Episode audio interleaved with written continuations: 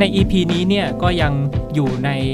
ซีซั่น3 ที่ว่าด้วยธรรมชาติเป็นฟิตเนส ทางจิตวิญญาณอยู่นะครับ คนที่ฟัง Climate Life Coach มาอาจจะตั้งแต่ EP แรกสุดเนี่ยฟังมาถึงตอนท้ายเนี่ยก็น่าจะได้ยินชื่อองค์กรองค์กรหนึ่งที่ผมจะพูดทุกครั้งในส่วนของเครดิตก็คือ มูลนิธิปลูกต้นไม้ปลูกธรรมะ เราคุยกันมานานมากแต่ก็ยังไม่เคยได้แบ่งปันให้ผู้ฟังทุกท่านเนี่ยได้รู้สักทีว่าองค์กรนี้คืออะไรเนาะพูดชื่อทุกครั้งเลย ผมอยากเก็บเอาไว้ถึง EP นี้แหละครับ ซึ่งผมคิดว่าเหมาะที่สุดแล้วที่จะพูดว่าธรรมชาติเนี่ยเป็นฟิตเนสทางจิตวิญญาณนะครับมูลนิธิปลูกต้นไม้ปลูกธรรมะเนี่ยเป็นองค์กรที่ Climate Life Coach เนี่ยทำงานด้วยแบบที่แนบแน่นเป็น partner แล้วก็มีส่วนสำคัญที่ทำให้เกิดรายการนี้ขึ้นมานะครับ วันนี้เนี่ยเลยถือโอกาสดีครับที่จะได้แบ่งปันเรื่องนี้ให้กับคุณผู้ฟังครับ โดยเชิญ คนพิเศษนะจากมูลนิธิปลูกต้นไม้ปลูกธรรมะเนี่ยมาพูดคุยกันครับในวันนี้กับ Climate Life Coach กับผมเกิร์กวิเศษบำรุงวงศ์ครับ ครับ ยินดีต้อนรับพี่ทวัชชัยโตสิตตระกูลครับจากมูลนิธิปลูกต้นไม้ปลูกธรรมะสวัสดีครับขออนุขออนุญาตเรียกพี่ชัยนะครับครับ สวัสดีครับคุณเกิร์กแล้วก็สวัสดีท่านผู้ฟังครับครับพี่ทวัชชัยครับวันนี้เนี่ยเราจะอยากอยากจะมาคุยทั้งเรื่องของงาน ที่เป็นเรื่องของปลูกต้นไม้สร้างถิ่นอมณี แล้วที่จริงผมเองเนี่ก็อยากจะคุยเรื่อง พุทธศาสนากับธรรมชาติ ในภาพที่มันใหญ่ขึ้นด้วย เพราะว่าอย่างที่เรารู้กันว่าที่ผ่านมาเนี่ยทุกเทศกาลเลยก็จะมีข่าวที่อาจจะไม่ค่อยดีเกี่ยวกับการทำบุญในรูปแบบที่อาจจะไม่เป็นมิตรต่อสิ่งแวดล้อมมากนะแต่ขออนุญาตเก็บไว้คุยในช่วงท้ายนะครับ บอกคุณผู้ฟังก่อนว่า เดี๋ยวในการคุยกับพี่ทวชชัยเนี่ยจะแบ่งเป็น 2 episode นะครับ episode แรกนี่อาจจะได้คุยถึงที่มาของอองานที่ทำปลูกต้นไม้ปลูกธรรมะเกิดขึ้นได้อย่างไร แล้วก็ใน part ที่2เนี่ยก็จะเป็นเรื่องของสิ่งที่เกิดขึ้น แล้วก็วิธีที่คุณผู้ฟังอาจจะได้มาเข้ามามีส่วนร่วมกับงานนี้นะครับ เริ่มจากพี่ทวชชัยก่อนเลยครับ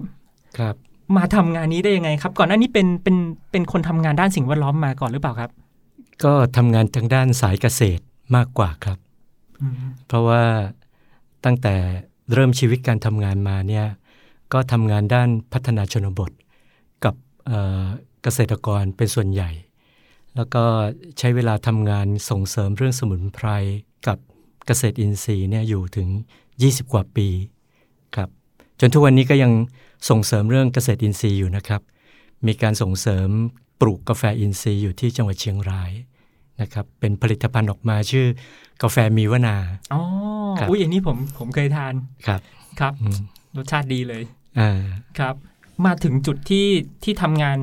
เกี่ยวกับเรื่องพุทธศาสนาได้ยังไงครับ พี่ธวัชชัยดูเหมือนว่าก่อนหน้านี้ทำงานด้านชุมชน ด้านเกษตรอินทรีย์มาก่อน แล้วพอจะมาที่เรื่องของสิ่งแวดล้อม บวกกับพุทธศาสนาด้วยนี่มันเกิดขึ้นได้ยังไงครับ ตอนนั้นก็ต้องเริ่มจากโดยส่วนตัวเองนะครับ คือผม เคยบวชมาถึง 3 ครั้งนะครับ ครั้งแรกเมื่อปี 2524 เนี่ย อันนั้นเป็นจุดเริ่มต้น เพราะว่าบวชครั้งแรกเนี่ยได้ไปอยู่ที่สวนโมกที่ชัยยา มีโอกาสพบกับหลวงพ่อพุทธทาสนะครับ แต่ว่าผมใช้เวลาส่วนใหญ่อยู่ที่สวนโมกเก่าที่ตำบลภูมิเรียงนะครับ ก็พระพี่เลี้ยงเนี่ยส่งไปอยู่ป่าช้าคนเดียว ตั้งแต่แรก ๆ เลย นะให้ไปฝึกอยู่กับความกลัวนะครับ ในบริเวณที่เป็นป่าค่อนข้างรกชัดนะครับ อันนั้นก็เป็นจุดเริ่มต้นที่ทำให้เราได้ใกล้ชิดกับธรรมชาติที่เป็นป่า แล้วก็เรื่องของพุทธศาสนา จากชีวิตที่เราได้เข้าสู่การบวชจากพื้นฐานชีวิตในช่วงแรกที่ผมเป็นคนกรุงเทพนะครับ เกิดแล้วก็โตในกรุงเทพ มันก็แวดล้อมด้วยตึกรามบ้านช่อง ไม่ค่อยมีสภาพธรรมชาติที่เป็นป่าเขา การบวชครั้งแรกในปี 2524 แล้วก็ไปอยู่ที่สวนโมกเนี่ยถือว่าเป็นจุดเริ่มต้นที่หันเหให้เราเนี่ยได้ไปใช้ชีวิตอยู่ใกล้ใกล้กับธรรมชาติที่เป็นป่า แล้วก็ได้ศึกษาเรื่องของพุทธศาสนา เพราะฉะนั้นแม้ว่าจะได้ทำงานด้านเกษตร ด้านสมุนไพรเป็นหลัก แต่จริง ๆ แล้วเนี่ย มันอิงด้วยเรื่องพุทธศาสนา แล้วก็โดยพื้นฐานชีวิตนับแต่การบวชมาเนี่ยก็เรียกว่าคลุกคลีอยู่กับวัดค่อนข้างมากครับ อันนี้ก็เรียกว่าเป็นจุดเชื่อมระหว่างที่สนใจพุทธศาสนาด้วย แล้วก็มาเชื่อมโยงกับเรื่องสิ่งแวดล้อมด้วยครับ แล้วพอมาถึงงานมูลนิธิปลูกต้นไม้ปลูกธรรมะเนี่ยเกิดขึ้นได้ยังไงครับ ดูเหมือนว่าเมื่อกี้ที่ฟังจากพิทวชัยก็คือ เรามีประสบการณ์ในป่า เราเราบวชแล้วก็เรามีความสนใจเกี่ยวกับเรื่องการเกษตร เรื่องสิ่งแวดล้อม อยู่เหมือนเป็นทุนเดิมอยู่แล้วทำไมถึงเลือกว่าอุ้ยตอนนี้ฉันจะลุกขึ้นมา ลงมือทำบางอย่าง โดยใช้ทางเรื่องพุทธศาสนา เพื่อสิ่งแวดล้อมครับ ครับ ก็ถ้าโดยพื้นฐานการทำงานเนี่ยที่เกี่ยวข้องกับเรื่องการเกษตร เกษตรอินทรีย์ อีกด้านหนึ่งที่ผมเป็นจิตอาสาไปช่วยงานด้วยก็คือ มูลนิธิเครือข่ายพุทธิกาที่พระอาจารย์ไพศาลวิสาโลเนี่ยท่านเป็นประธานนะก็เป็นองค์กรที่พยายามประยุกต์ธรรมะเนี่ยให้เหมาะกับชีวิตและสังคมในยุคสมัยใหม่นะครับจากจากการสรุปบทเรียนการทำงานของผมเองเนี่ยก็พบว่า แม้เราจะส่งเสริมเกษตรอินทรีย์ไปมากนะครับ แต่ความเปลี่ยนแปลงที่จะเกิดขบวนการทำเกษตรอินทรีย์เนี่ยก็ไม่ได้เติบโตได้มากอย่างที่เราคาดหวังนะครับก็เลยคิดว่าอาจจะต้องหาวิธีการสื่อสารแบบใหม่ ที่จะทำให้คนเนี่ยหันมาปลูกต้นไม้มากขึ้นนะครับ อาจจะลดการพูดในมิติเกษตรอินทรีย์ แต่ว่ามันอยู่ในเรื่องของการปลูกต้นไม้ แล้วก็การดูแลธรรมชาตินะครับ พอดีว่าปี 2560 พระอาจารย์ไพศาลซึ่งความจริงเป็นเป็นเพื่อนรุ่นพี่ที่รู้จักมากันตั้งแต่สมัยที่ท่านเป็นคารวาสพอท่านบวชเนี่ยเราก็ถือตัวเป็นลูกศิษย์ติดตามท่านมาตลอด ตั้งแต่ท่านไปอยู่ที่วัดป่าสุกโตเนี่ยอันนี้ก็เป็นอีกช่วงหนึ่งที่ทำให้เราได้คลุกคลีกับป่า ซึ่งส่วนใหญ่อิงอยู่กับวัดในพุทธศาสนานะครับปีที่ท่านอายุ 60เนี่ยเพื่อนๆกับผมก็พากันคิดว่าเอ๊ะเราจะทำอะไรที่เป็นสิ่งที่ดีในวาระที่เป็นมงคลตรงนั้น ก็เลยคิดกันว่า พระอาจารย์ไพศาลเนี่ยท่านทำเรื่องรักษาธรรมกับรักษาป่า รักษาธรรมก็มีมูลนิธิเครือข่ายพุทธิกาเนี่ยเป็นแขนขาทำงานให้กับท่าน ส่วนเรื่องป่าเนี่ยยังไม่มีองค์กรที่แข็งขัน ก็เลยคิดกันว่าน่าจะตั้ง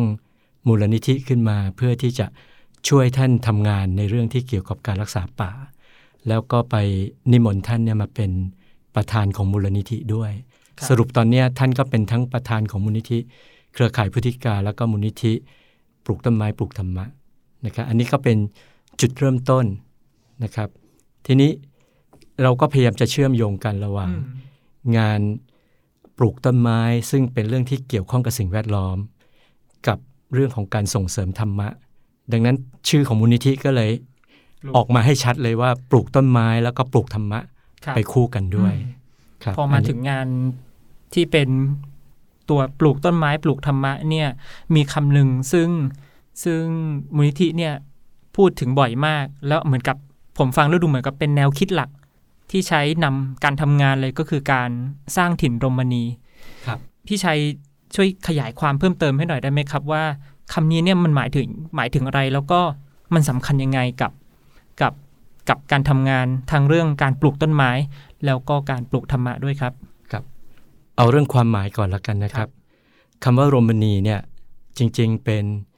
คำที่มีความหมายมากในพุทธศาสนานะครับ แปลง่าย ๆว่าเป็นพื้นที่ที่อุดมด้วยน้ำร่มรื่นด้วยพฤกษานะครับ แต่จริงๆ ก็จะมีองค์ประกอบอื่น ๆด้วย เช่น การคมนาคมสะดวก เป็นถิ่นที่อยู่ที่คนดีๆ มาพบปะกันนะครับ หรือว่าเป็นที่ที่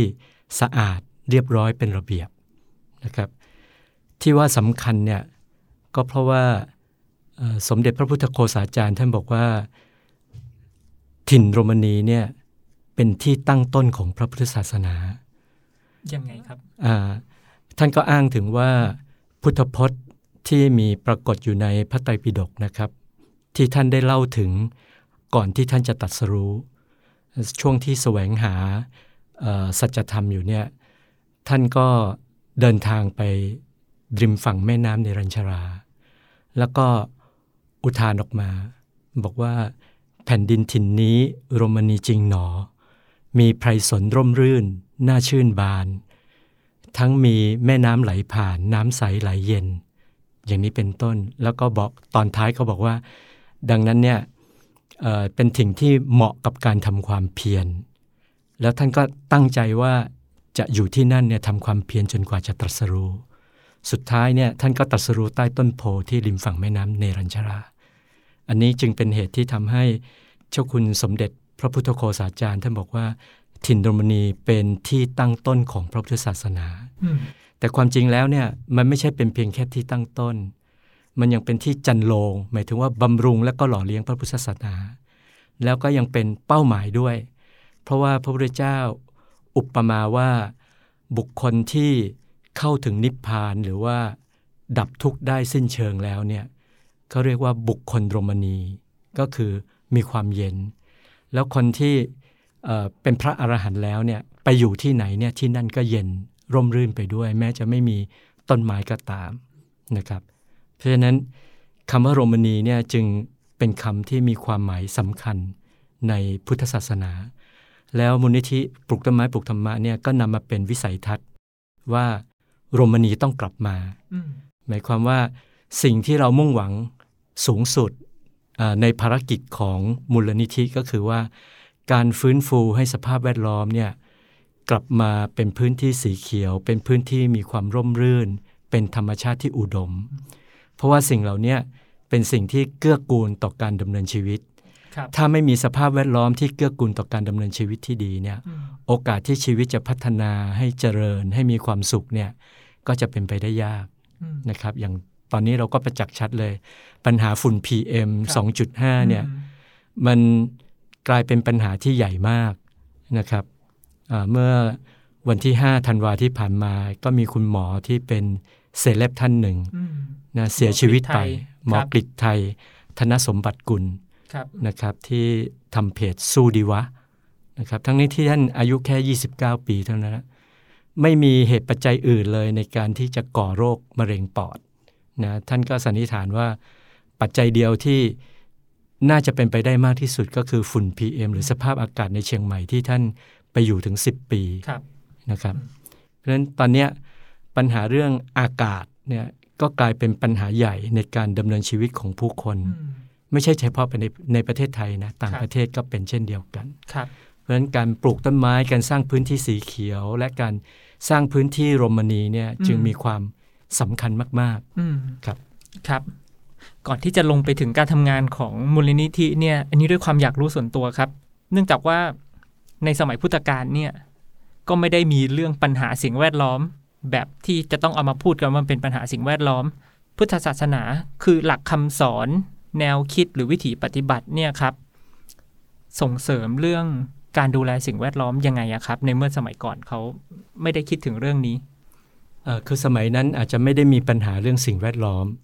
นะครับ แต่ว่ามีข้อบัญญัติในพระวินัยของสงฆ์เนี่ยหลายข้อที่เรียกว่าเป็นการป้องกันไม่ให้ไปทำลายสิ่งแวดล้อม แม้กระทั่งเรื่องเล็ก ๆ เช่น การพรากของเขียว หรือการทำให้ต้นไม้ตายเนี่ยอันนี้ก็เป็นอาบัติของพระภิกษุด้วยเหมือนกัน เพราะฉะนั้นถึงแม้ว่าจะไม่ได้มี ปัญหาที่ทำให้ต้องมีข้อบัญญัติว่าจะต้องช่วยกันรักษาสิ่งแวดล้อมเนี่ยแต่ว่ามีข้อห้ามที่ต้องระมัดระวังแล้วก็ไม่ทำให้สิ่งแวดล้อมเนี่ยเกิดความเสียหายนะครับ ตั้งแต่สมัยพุทธกาลอันนี้ก็มีมามาก่อนแล้วแล้วก็ในทางส่งเสริมเนี่ยก็คือว่าพระพุทธเจ้าก็จะมีการแนะนำให้พระภิกษุเนี่ยที่จะเจริญทางด้านภาวนา ให้ไปอยู่ใต้โคนไม้ ให้ไปอยู่ในป่า นะครับ เพราะว่ามันมีธรรมชาติที่มีความเป็นจริง ในแง่ที่ว่า ธรรมชาติที่ร่มรื่น หรือธรรมชาติที่เป็นป่าเนี่ยมันช่วยให้ใจสงบแล้วก็เจริญภาวนาได้ง่ายนะครับ เพราะฉะนั้นป่าจึงมีความสำคัญ แล้วก็ทำให้วัดในพระพุทธศาสนาเนี่ยมีลักษณะเด่นอย่างหนึ่งก็คือว่าเป็นวัดป่า ถ้าเรานึกชื่อวัดในสมัยพุทธกาลได้นะครับ ไม่ว่าจะเป็นเวลุวันเป็นวันอ่าอ่าเวลุวันวันก็คือวัดป่าวัดที่เป็นป่าไผ่ครับนะแล้วก็มีอัมพวันวัดที่เป็นป่ามะม่วงนะลัทธิวันวัดที่เป็นป่าเป็นสวนตาลอืมต่างๆเนี่ยคือคือจะเป็นป่าเป็นสวนไปทั้งหมดอืมครับคือความสงบร่มรื่นของป่าเนี่ยทำให้เหมือนกับสำหรับผมคือถ้าฟังแล้วเหมือนกับ เป็นสิ่งแวดล้อมที่เอื้อต่อการพัฒนาจิตใจครับต่อการฝึกฝนครับทางทางเอ่อทางพุทธศาสนาครับ แล้วสิ่งที่สำคัญเนี่ยผมว่าอืมทัศนคติของพุทธศาสนาเนี่ยคือเรามองว่ามนุษย์เนี่ยเป็นส่วนหนึ่งของธรรมชาติครับ และตัวมนุษย์เองเนี่ยก็เป็นธรรมชาติ แล้วทุกสิ่งทุกอย่างที่อยู่ในธรรมชาติเนี่ยมันมี ความสัมพันธ์ที่เป็นปัจจัยซึ่งกันและกันอืมดังนั้นข้อแนะนำในทางปฏิบัติส่วนใหญ่เนี่ยก็คือว่าให้เราดูแลธรรมชาติ แล้วธรรมชาติก็จะดูแลเราอืมนะครับ ซึ่งอันนี้เนี่ยมันต่างจากเอ่อวัฒนธรรมสมัยปัจจุบันนะครับ ที่เรามีความคิดที่เชื่อไปในทางที่ว่าความสุขของมนุษย์เนี่ยเกิดจากการบริโภคอืมยิ่งบริโภคมากก็ยิ่งมีความสุขมาก ดังนั้นเนี่ยเอ่อ ก็เลยไปทำลายธรรมชาติเพื่อเอามาบริโภคนะจนเป็นปัญหาที่เกิดขึ้นเหมือนกันทั่วโลกก็คือว่าพื้นที่ป่าไม้ในโลกเนี่ยมันลดลงอย่างมากนะครับอืมแล้วก็เอ่อธรรมชาติที่ถูกทำลายไปจนเสียสมดุลเนี่ยก็กลับมาเป็นพิษเป็นภัยต่อ การดำเนินชีวิตของมนุษย์เอง เหมือนอย่างตัวอย่างเรื่องอากาศแล้วก็ฝุ่น PM 2.5 ที่เรายกตัวอย่างกันไปเมื่อครู่อืมนะครับอืมเพราะฉะนั้นวิถีของพุทธเนี่ยก็คือว่า ทำยังไงเราจะอยู่โดยดูแลธรรมชาติ แล้วก็ธรรมชาติก็จะเกื้อกูลเราครับนะครับ อันนี้จะต่างจากวัฒนธรรมสมัยใหม่เลยที่ที่บอกว่าธรรมชาติ เป็นทรัพยากรหน้าที่รับใช้ความต้องการใช่การบริโภคของมนุษย์ ใช่ครับ ใช่อืมแล้วเราก็ค่อยค่อยๆเหมือนกับรู้สึกตัดขาดครับจากธรรมชาติครับครับ ดังนั้นงานของมูลนิธิปลูกต้นไม้ปลูกธรรมะเนี่ยจึงมุ่งให้คนเห็นความสำคัญของธรรมชาติ โดยเราใช้คำว่าโรมณีอืมว่าทำยังไงเนี่ยจะช่วยกันสร้างให้โรมณีเนี่ยกลับคืนมา ก็คือถ้าใช้ภาษาสมัยใหม่ก็คือทำให้เกิดพื้นที่สีเขียวอืมทำให้พื้นที่ป่ามันมากขึ้นอืมเพราะว่าสิ่งเหล่านี้ก็จะทำให้อากาศบริสุทธิ์ขึ้น เอื้อต่อการเอ่อดำเนินชีวิตหายใจได้สะดวกสดชื่นนะครับ แล้วก็ที่สำคัญก็คือว่าเชื่อมโยงมาถึงจิตใจว่าอืมมันทำให้เกิดความสงบ ความจำเริญใจอืมเจริญใจเหมือนอย่างเวลาเราเดินเข้าไปในป่านะครับบางทีเห็นดอกไม้ดอกเล็กอืมๆนะเราก็รู้สึกสวยงามแล้วก็เพลิดเพลินใจครับนะครับอ๋อผมฟังถึงตรงนี้นี่ผม เป็นอันนี้รู้สึกว่าอยากอยากแลกเปลี่ยนจากส่วนตัวเลยว่า ผมอะระหว่างที่ทำรายการเนี่ยก็พยายามจะเหมือนกับค้นหาเนาะ motivation หรือว่าแรงจูงใจที่จะช่วยให้คนลุกขึ้นมาดูแลสิ่งแวดล้อม แล้วก็ไปอ่านเปเปอร์ ไปอ่านงานวิจัย อ่านบทความของคนนู้นคนนี้มาก็จะพูดถึงเป็นแรงจูงใจที่เป็นเหมือนทางจิตวิทยา อาจจะเป็นเรื่องของการให้รางวัล การสร้างการมีส่วนร่วม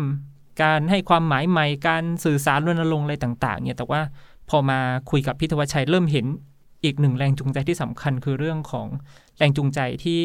เป็นมิติศาสนาและจิตวิญญาณ ครับ ตอนนี้ผมเริ่มเริ่มมีสปาร์คขึ้นมานิด ๆ แล้วว่า อุ๊ย หรือหรือเราจะสามารถที่จะดูแลธรรมชาติเนี่ยในฐานะที่เราเป็นศาสนิกได้ คือใช้ความเป็นพุทธศาสนิกชน ความที่เรา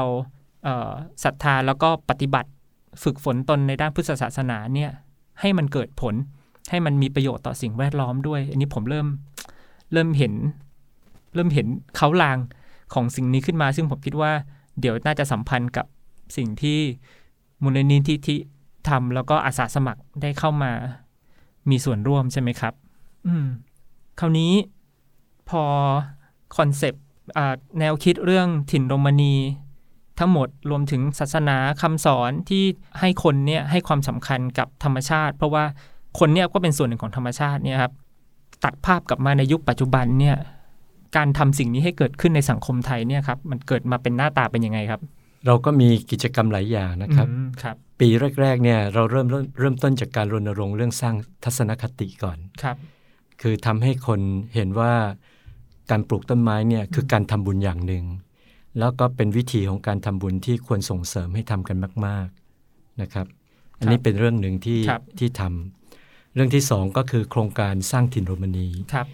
ที่เราร่วมมือกับวัดต่างๆ หลายแห่งอืมที่มีพื้นที่ที่จะปลูกต้นไม้ เพื่อว่าเอ่อเป็นเวทีหรือเป็นสนาม ให้คนที่เริ่มมีทัศนคติว่าอยากจะปลูกต้นไม้แล้วเนี่ยมีพื้นที่ที่จะได้ไปปลูกจริงอืมได้สัมผัสประสบการณ์จริงครับนะได้สัมผัสความสุขจากการปลูกต้นไม้นะหรือว่าความสุขจากการที่ได้ไปอยู่ในถิ่นที่ ร่มรื่นไปด้วยต้นไม้ครับ อันนี้ก็เป็นอุบายสำคัญอย่างหนึ่ง ที่คิดว่าจะทำให้คนเนี่ยเห็นความสำคัญของธรรมชาติ เห็นความสำคัญของต้นไม้ จากการที่ว่าถ้าเขาปลูกต้นไม้แล้วเขามีความสุขอืมเขาอยากจะปลูกมากขึ้นอืมถ้าเขาไปอยู่ในที่ซึ่งมีต้นไม้มาก ๆ มีความร่มรื่น แล้วเขามีความสดชื่นกาย ร่มรื่นใจ รื่นรมใจเนี่ยเขาก็จะ อยากที่จะสร้างให้มันมีพื้นที่แบบเนี้ยมากขึ้นครับอืมทำให้ผมตอนนี้เริ่มสงสัยเลยว่า เอ๊ะไม่ใช่วัดทุกที่หรอครับ ที่จะเป็นถิ่นลมณี ในปัจจุบันตามความจริงเอ่อควรจะเป็นแบบนั้นนะครับ แต่ในความเป็นจริง โดยเฉพาะวัดในกรุงเทพครับ ถ้าเราอยู่ในกรุงเทพแล้วได้ไปเดินวัดหลาย ๆ แห่ง เราจะพบว่าเอ่อพื้นที่ส่วนมากเนี่ย จะเต็มไปด้วยสิ่งปลูกสร้างนะครับ แล้วก็ลานจอดรถอืมนะครับ พื้นที่ที่จะปลูกต้นไม้แบบเป็นสวนใหญ่ ๆ มีต้นไม้มากๆเนี่ยมีน้อยสำหรับวัดต่างๆ ในกรุงเทพ แต่ถ้าหากว่าเป็นวัดในต่างจังหวัด อันนี้เราจะเห็นพื้นที่ที่ร่มรื่นด้วยต้นไม้เนี่ยได้มากกว่านะครับครับ ถ้าเป็นในกรุงเทพพี่ธวัชชัยบอกว่ายังเหมือนกับว่าไม่ค่อยมี แต่มันมีไหมครับ พอมีไหมครับเอ่อมีครับอย่างวัดที่ร่วมโครงการ 9 วัด 9 ถิ่นโรมนีวัดหนึ่งครับชื่อว่าวัดทองสุทธารามนะครับ อยู่ที่เขตบางซื่อนะครับ มีพื้นที่ประมาณ 60 ไร่นะครับ แล้วก็จะเป็นพื้นที่ป่าอยู่ประมาณ 40 ไร่นะครับ ร่มรื่นมากมีไม้ใหญ่ อายุมากกว่าร้อยปีเนี่ยไม่น้อยนะครับ ก็จะมีวัดเอ่อบางแห่งอืมนะครับที่เป็นวัดเก่าแก่แล้วเขา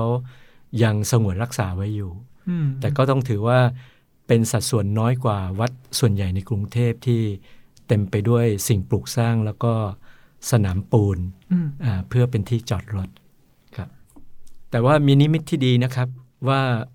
มีวัดหลายแห่งเริ่มมีความคิดว่าอยากจะทำให้ร่มรื่น อย่างน้อยที่สุดภายใต้ข้อจำกัดต่างๆ เนี่ยก็เริ่มหาไม้กระถาง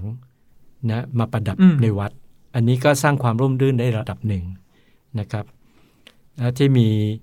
แปลกออกไปก็คือว่าเมื่อเมื่อต้นเดือนที่แล้วนะครับ ผมมีโอกาสไปวัดใหม่ยายแป้น ที่บางขุนนนท์อยู่ในเขตบางกอกน้อยนะครับ เป็นวัดที่อยู่ติดคลองบางกอกน้อยเลยครับพื้นที่แค่ประมาณ 7 ไร่นะครับ ซึ่งปัจจุบันเนี่ยก็มีพื้นที่ปลูกต้นไม้อยู่ไม่มาก มีลานจอดรถอยู่ประมาณสักสี่ไร่โอ้โหแต่ว่าเจ้าวาดวัดที่นั่นเนี่ยท่านบอกว่า ปีหน้าท่านจะขอร่วมโครงการกับมูลนิธิปลูครักบต้นไม้ปลูกธรรมะในการสร้างถิ่นโรมนีอืมครับท่านพร้อมจะทุบพื้นปูนสี่ไร่นะอืมแล้วก็ทำให้เป็นดินและ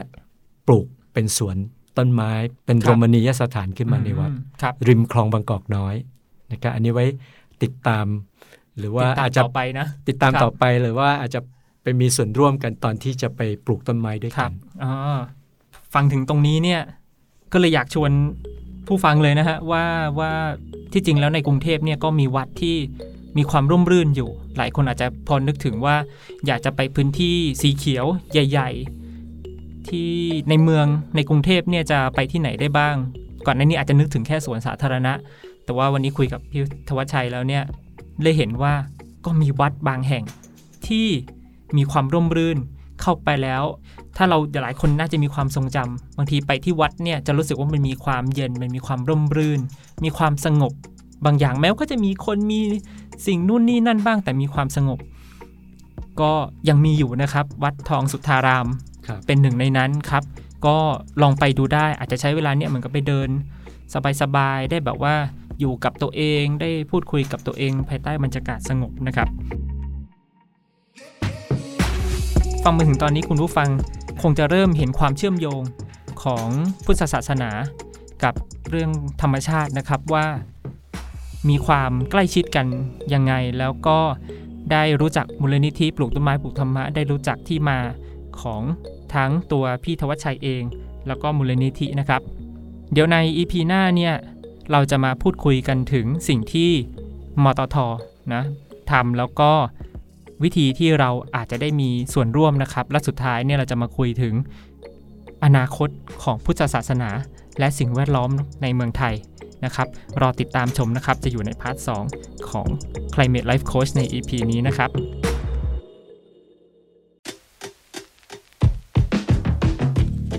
ขอบคุณทุกคนที่ติดตามได้รับฟังครับ ติดตามเรื่องจิตวิทยาสิ่งแวดล้อมผ่านพอดแคสต์ Climate Life Coach ได้ที่ SoundCloud Apple Podcast Spotify และช่อง YouTube ความสุขประเทศไทยนะครับ และอย่าลืมกด notification แจ้งเตือนด้วยนะครับ Climate Life Coach ได้รับการสนับสนุนจากธนาคารจิตอาสา ความสุขประเทศไทย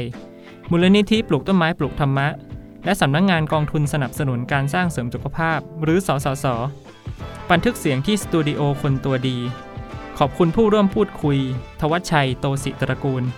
ถอดเนื้อหาสัมภาษณ์โดยสัสิธรสินพักดี ออกแบบปกรายการโดย โสรยาระดาริศดูแลการผลิตและดูแลรายการโดย ปรมินทร์วัดนครบัญชา